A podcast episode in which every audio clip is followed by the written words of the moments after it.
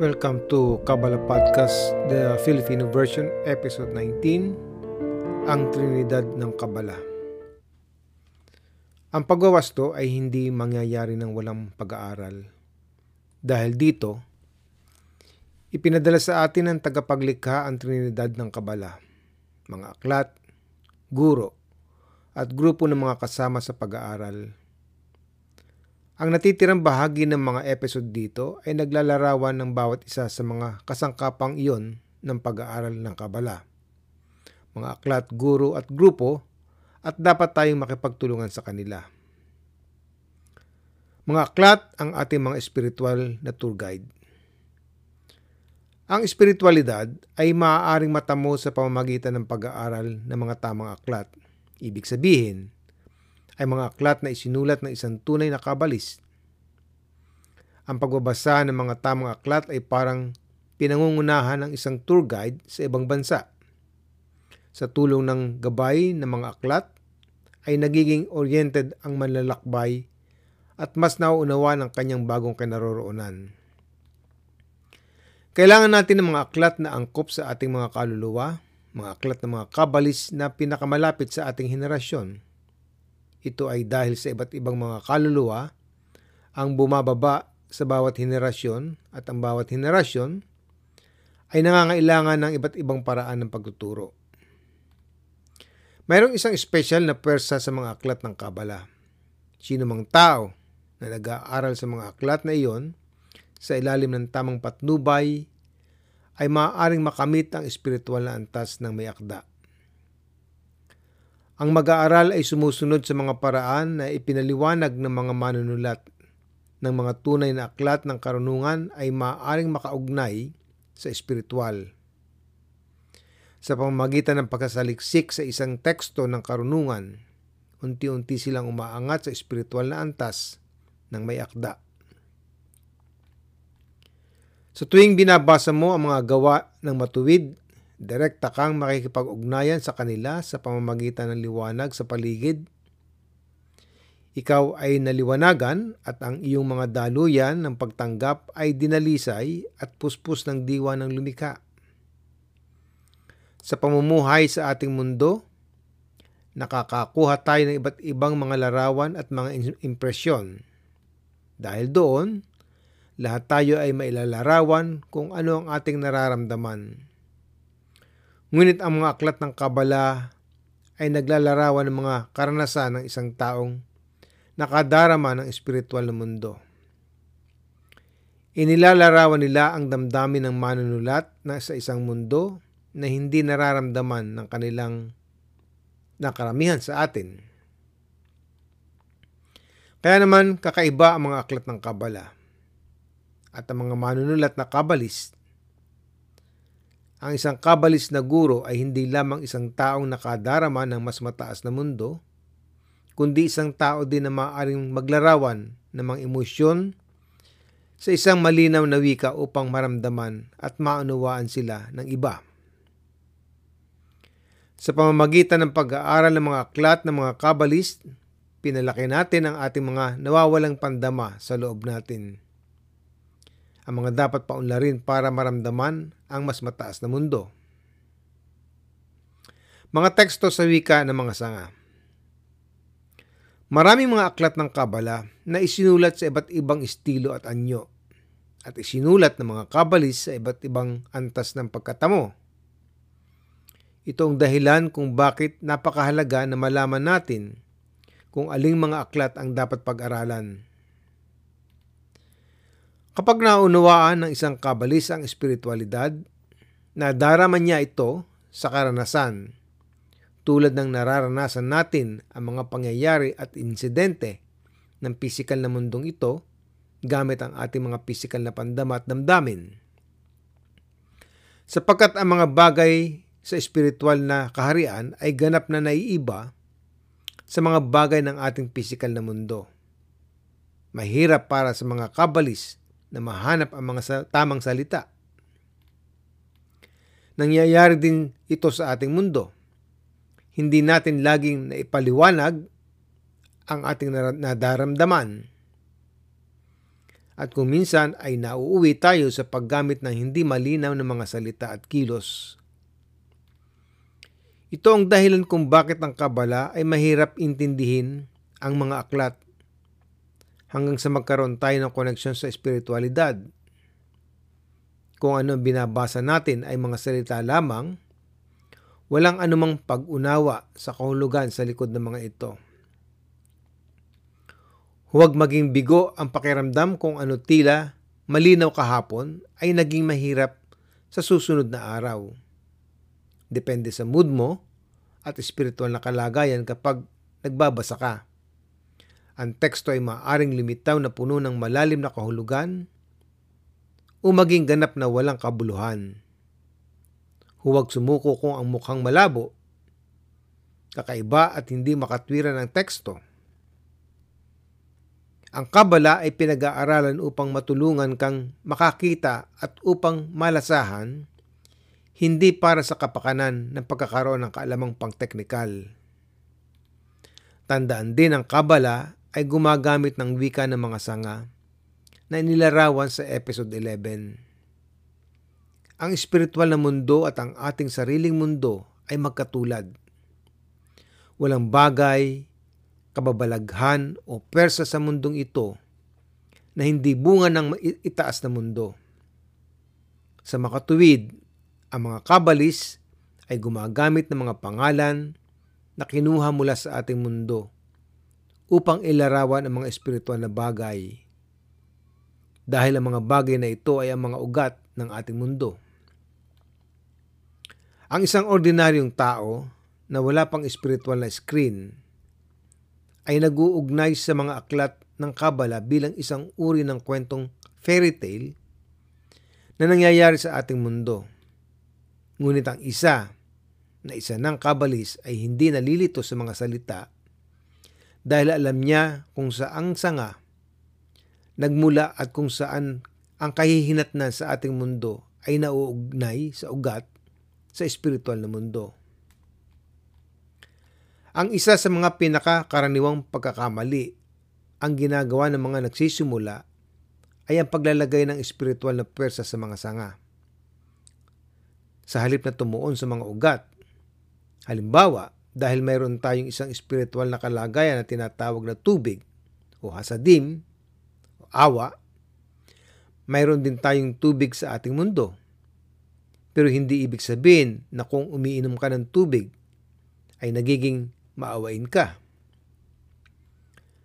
Mga aklat na tumutulong sa iyong maabot ang iyong layunin. Hindi lahat ng mga aklat kahit na mga tunay ay may parehong kakayahan na isulong tayo patungo sa espiritual na mundo. Gayun din dahil ang Kabala ay nakakakuha ng maraming asosasyon sa pagbuo nito. Karamihan sa mga ito ay hindi tumpak tulad ng inilarawan sa unang episode. Mahalagang suriin ang mga aklat na iyong binasa ng may pag-iingat na paglapit dito. Ngayon, ang parehong tuntunin ng pag-iingat ay ginagawa din sa mga internet site. Upang gawing madali ito, inirerekomenda ng karamihan sa mga dedikadong kabalis sa pag-abandona sa lahat ng aklat sa paksa ng kabala maliban sa ang Zohar. Ang mga suap, mga panulat ng Ari at ang mga sinulat ni Balusalam, yun ay maaaring ang pinakamahusay na diskarte para sa seryosong panghabang buhay na mag-aaral ng Kabala. Para sa karamihan ng sinuman, gayon paman, tingnan para sa mga panimulang aklat batay sa mga sulating ito. Tulad ng mga iyon, nakalista sa mga appendix ang aklat na ito ay nagbibigay ng panimula sa mga pinagmumula ng ugat upang ang mga magbabasa ay makagawa ng maliwanag ng mga pagpipilian para sa karagdagang pag-aaral. Paghahanap ng tamang guro. Pero ano nga ba ang tamang paraan ng pag-aaral at paano ka nakakasigurado na nag-aaral ka ng maayos? Ang mga mag-aaral na nag-aaral ng tama ay gumagawa ng kanilang mga sarili at ang kanilang mga panloob na pagkatao at sila ay ginagabayan ng isang guro. Ang karanasan sa lumikha ay nangangailangan ng isang guro. Ginagabayan ng guro ang mag-aaral habang ang mag-aaral ay tumataas sa espiritual na antas ng guro at nakikipag-ugnayan sa karunungan at kaisipan ng guro. Sa katunayan, ngayon ang isang individual ay hindi makapasok sa espiritual na mundo. Ito ay magiging tulad ng isang individual na nagsisimula sa pagbuo ng buong pisika o kimika at pagkatapos ay pagbuo ng teknolohiya upang magamit ang mga ito. Ito ay magiging katulad ng pamumuhay tulad ng isang Neanderthal na hindi ginagamit ang lahat na makamit ng sangkatauhan sa ngayon. Sa madaling salita, ito ay magiging walang kabuluhan. Yun ang dahilan kung bakit ang isang nagsisimulang mag-aaral ay nangangailangan ng isang guro na nakamit na ang mas mataas sa mundo at maaring ipakita sa mag-aaral kung paano nakamit ang bawat hakbang patungo sa mataas na mundo. Inaakay ng guro ang estudyante sa espiritualidad, ngunit lubos na namaunawaan ng mag-aaral ang koneksyon sa guro pagkatapos lamang na makamit ang mataas na mundo ng nakapag-iisa. Ang pagkakaisa sa guro ay nangyayari sa mga paunang yugto dahil pareho silang nasa makamundong antas. Ngunit ang pagkakaisa sa lumikha ay posible lamang kapag naranasan mo ang mataas na mundo. Ang guro ang iyong pinuno sa paglalakbay na iyon. Sa isang guro ay humahanton sa pakikipag-ugnayan at pagkakaisa sa lumikha. Haya magpasya ang iyong puso. Paano ka makakahanap ng ganong guro? Ang kabala ay may napakasimpleng sagot. Mag-aral kung saan ninanais ng iyong puso. Kung saan mo nararamdaman na ikaw ay kabilang. Hindi ka hinihikayat ng tamang guro na isipin ang ganito o ganyan ang kabala ay isang karunungan na natututunan mo sa iyong sariling malayang kalooban at pagpili. Walang ibang paraan ng espiritual na pag-unlad. Kapag humiwalay ka mula sa mga panghihikayat, mula sa anumang panlabas, mula sa iyong kinalakihan, at mula sa lahat ng narinig mo sa buong buhay mo, Kapag naramdaman mo sa puso mo na ikaw ay nakahanap ng guro at lugar ng pag-aaral, dapat kang manatili. Yun ang tanging balidong pagsubok at wala nang iba pang mahalaga. Ang sabi ni Rab Michael Lightman nang tanungin niya ang kanyang gurong si Rab Baruch Ashlag, kung mapatunayan niya na siya ang tamang guro. Sagot ni Ashlag, wala akong sagot sa iyo. Ito ay isang bagay na kailangan mong sagutin sa sarili mong puso. Wala kang dapat paniwala ang sino man. Hinihikayat kita na pumunta at tumingin sa ibang lugar at kung makakita ka ng mas magandang lugar para sa iyo, diyan ka dapat manatili. Gaya ng sinabi ni Rab Ashlag, punahin at pagdudahan ang lahat. Ang pinakamagandang layunin ay dapat malaya mula sa pagtatangi, mula sa edukasyon, at mula sa opinyon ng publiko. Palayain ang iyong sarili mula sa anumang bagay na kakaiba at subukang maunawaan ang paraan na sinasabi sa iyo ng isang kalikasan. Yun ang magiging totoo dahil anumang edukasyon at anumang panlabas na opinyon ay pamimilit. Ang tungkulin ng guro sa Kabala ay napakabanayad. Dapat idirekta ng guro ang mag-aaral na malayo sa kanyang sarili at patungo sa lumikha. Walang paraan na maiiwasan ng isang tao ang atensyon at paghanga ng mag- mga mag-aaral sa isang guro maliban kung ang guro ay nalampasan na ang ego at nakapasok sa mataas na mundo. At paano mo malalaman na ang iyong guro ang tama para sa iyo? Haya magpasya ang iyong puso. Ang pag-aaral bilang grupo. Lahat ng mga dakilang kabalis ay nag-aaral sa mga grupo. Si Rabbi Shimon Bayuhay ay nangalaga sa isang grupo ng mga estudyante at gayon din ang ari. Ang isang grupo ay mahalaga upang umunlad. Ito ang pangunahing kasangkapan ng kabala at nasusukat ang bawat isa sa kanyang contribution sa grupo. Ang isang taong nag-aaral na mag-isa ay maaari lamang gumamit ng sariling daluyan upang tanggapin ang liwanag na lumikha. Ang mga nag-aaral sa isang grupo ay lumilikha ng isang espiritual na daluyan na binubuo ng lahat ng mga kalahok at tinatangkilik ng lahat ang kaliwanagan nito. Gayun din sa high-tech na mundo ngayon, hindi kailangang makita ang isang grupo sa isang pisikal na lokasyon. Ito ay maaaring isang grupo ng mga taong katulad ng pag-iisip na nagbabahagi ng isang karaniwang espiritual na layunin at maaari silang magkita sa internet. Maaari makipag-ugnayan ang naturang grupo sa email na ito. info at kabala.info Pinagsama-samang pagnanasa. Nagbibigay lakas ang grupo. Ang bawat tao'y may maliit lamang na pagnanais para sa espiritualidad ang paraan upang madagdagan ang kalooban para sa espiritualidad ay sa pamamagitan na magkasanib na pagnanasa. Maraming estudyante ang sama-samang nagpapasigla sa liwanag at nagbibigay ng pinag-isang persang larangan na mas malakas sa kabuuan kaysa sa bawat individual sa kanyang sarili. Ang dahilan ay lahat tayo ay bahagi ng iisang kaluluwa. Ang paghahalo ng mga bahagi ay muling likhain ang kolektibong daluyan at nagdudulot sa atin ng higit na liwanag. Ang liwanag na ito ay nakakaapekto sa bawat tao sa grupo.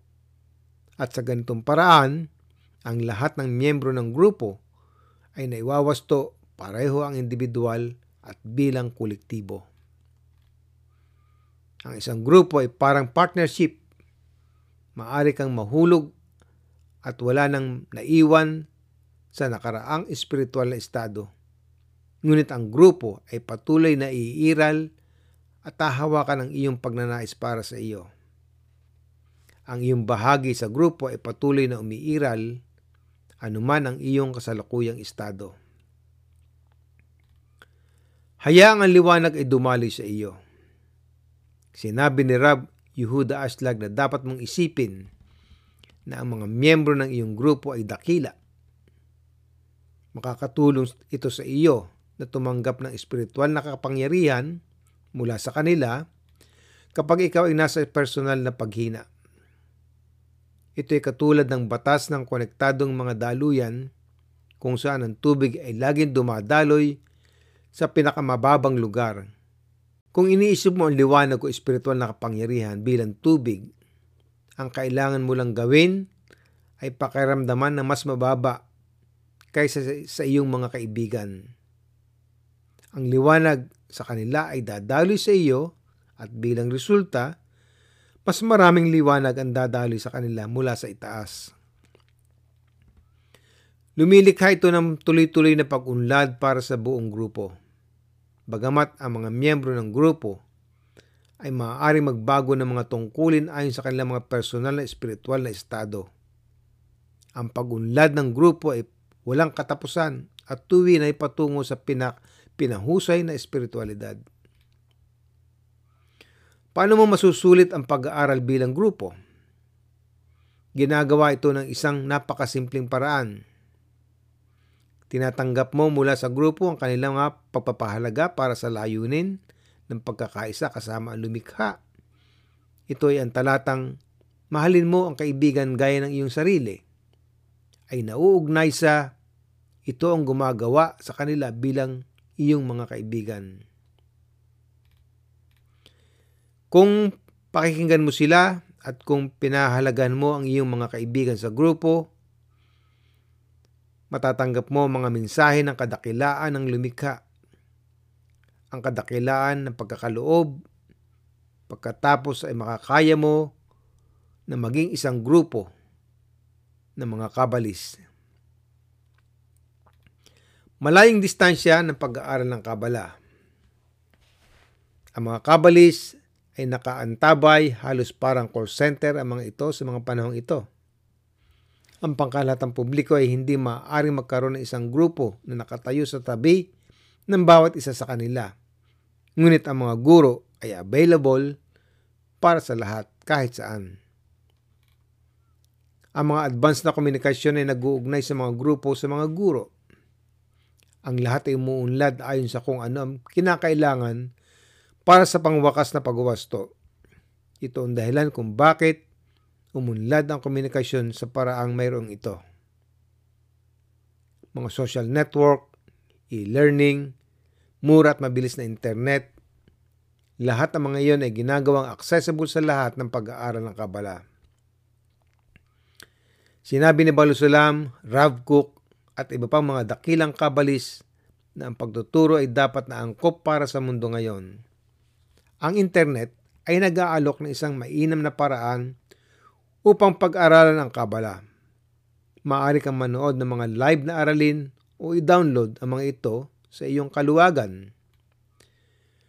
Maaari kang makibahagi sa mga online na pagpupulong at komperensya sa buong mundo ng mga, ng mga mag-aaral at ilang beses sa isang taon, maaari kang maglakbay sa rehiyon ng pagtitipon ng mga kaibigan upang mapahusay ang iyong koneksyon sa kanila.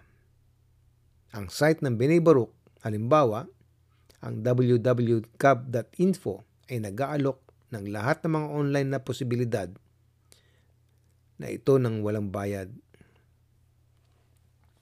Sa kabuuan ng episode na ito, ang kabala ay hindi lamang bukas para sa lahat ngayon, ngunit ang pagpapalaganap nito ay ang tawag ng panahon. Walang pamimilit sa espiritualidad, mag-aral kung saan ninanais ng iyong puso. Ang Trinidad ng Kabala ay ang tamang mga aklat, ang tamang guro, at ang tamang pangkat. Ngayon, ang pag-aaral sa isang virtual na grupo ay katulad na mabisa bilang pag-aaral sa pisikal na grupo. Hanggang sa susunod na episode ng Kabala Podcast, the Filipino version, maraming salamat.